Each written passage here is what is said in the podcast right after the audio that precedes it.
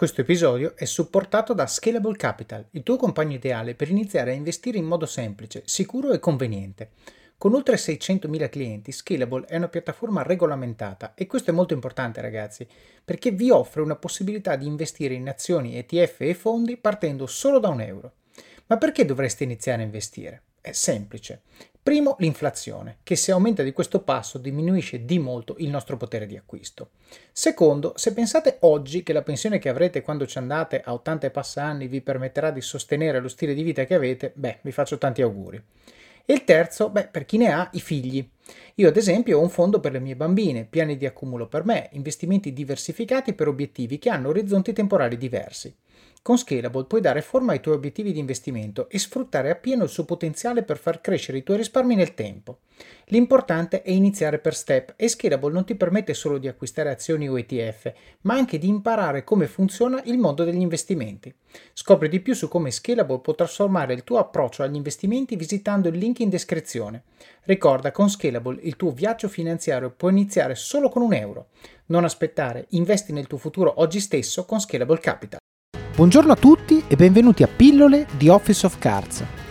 Pillole nasce con lo scopo di prendere il podcast principale di Office of Cards, estrarne appunto delle pillole, dei piccoli snippet da 3-5 minuti con delle cose che è giusto sapere, è giusto ricordare e che hanno impatto sulle vostre vite.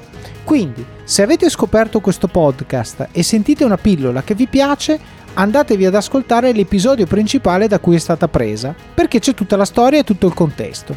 Se invece siete un ascoltatore della prima ora, beh, probabilmente i primi episodi ve li siete dimenticati e grazie a queste pillole avrete un reminder fresco per ricordarvi le cose che avete imparato.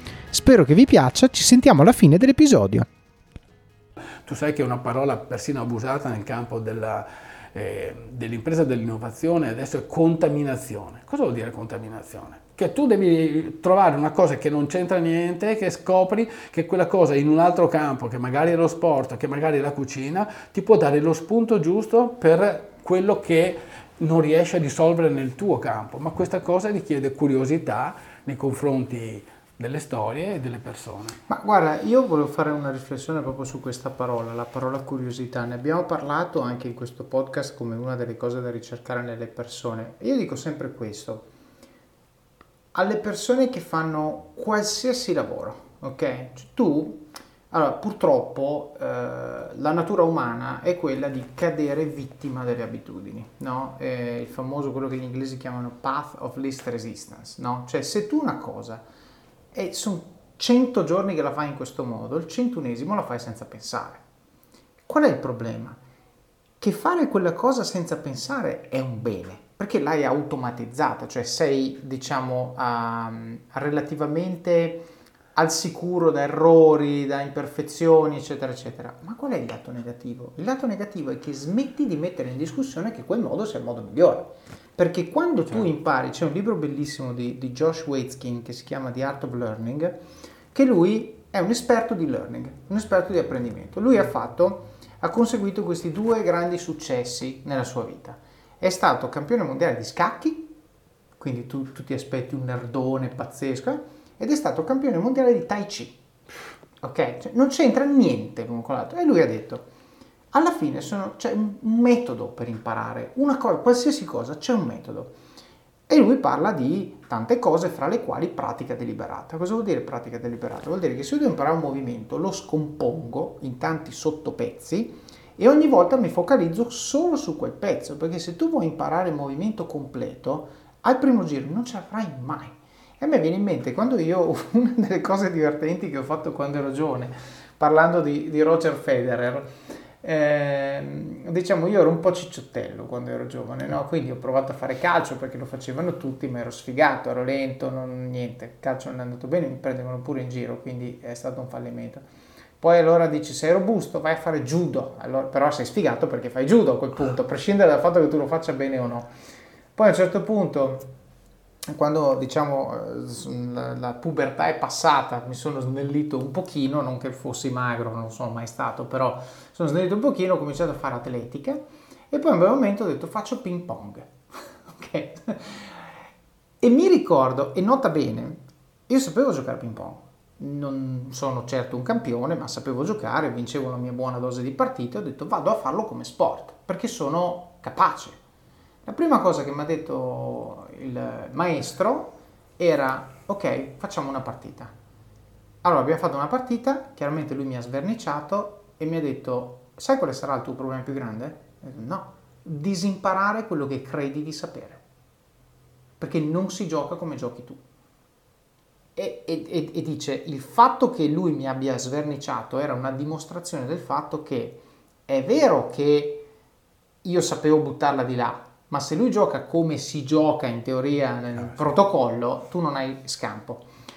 E ricordo che le primissime volte io facevo una fatica bestia a fare movimenti stupidi perché non mi venivano, perché l'istinto mi faceva fare un'altra cosa. E questo anni dopo, all'epoca ero pirla e quindi dicevo questa è una perdita di tempo, so già giocare, sono durato un anno, poi ho smesso. E, però col senno di poi io riflettevo e dicevo, cavoli, quella è stata proprio forse la volta più di tutte le altre che sono stato esposto al processo di deliberate learning, cioè al processo di dire devi imparare un movimento stupido. E il movimento stupido era, lui mi buttava 100 palline e io dovevo fare lo stesso movimento col braccio ok? E mm, tipo il 90 su 100 non beccavo neanche il tavolo, ok? Però detto, tu continua, continua, vedrai che poi lo becchi, ta, ta, ta, e quando lo becchi scatta qualcosa e lì devi avere la capacità nel, nel cervello di quando scatta qualcosa registrarlo, ok? E quindi eh, io ho letto un libro che parlava soprattutto di, di, di, questi sportivi americani, fra cui Tiger Woods, Michael Jordan, eccetera, eccetera. Lo dicono, la capacità che loro hanno, più di tutti gli altri, è quella di capire la reazione fisiologica che provano quando il movimento è fatto correttamente. Cioè praticamente come quando ho sentito un'intervista a LeBron James, no? LeBron James dice io se la palla entra o no lo so nell'istante in cui lascio le mie mani. Non devo aspettare che entri, perché lo so, lo sento, l'ho fatto talmente tante volte che e ho registrato non solo il movimento, ma anche le sensazioni che io provo quando il movimento è corretto. Quindi, tornando al tuo concetto, la curiosità di mettere in discussione il modo in cui facciamo le cose, di mettere in discussione il modo in cui l'azienda in cui siamo, dato che questo podcast parla di vite aziendali, di mettere in discussione un processo.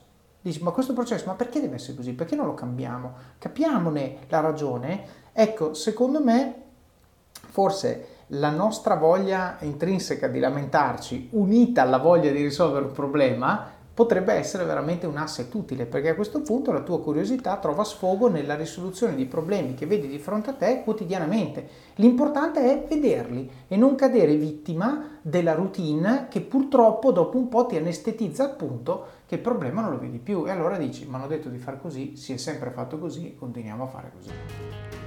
Bene, come avete sentito questa pillola da sola vive, però ovviamente è parte di una storia che abbiamo raccontato nell'episodio principale, vi consiglio quindi di andarlo a sentire per avere tutto il contesto che ci ha portati a dire questa frase e poi soprattutto per sapere come va a finire e cosa succede dopo. Quindi buon ascolto, ci sentiamo alla prossima pillola oppure vi aspetto nel podcast principale di Office of Cards.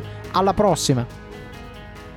Vacanze in Sicilia o in Sardegna. Con i traghetti GNV viaggi in relax, porti tutto quello che vuoi e ottieni super vantaggi. Col nuovo programma Fedeltà MyGNV accumuli punti viaggiando, ricevi un cashback del 20% e tanti sconti a bordo. Non c'è modo più conveniente per andare in vacanza. Scopri i dettagli su gnv.it.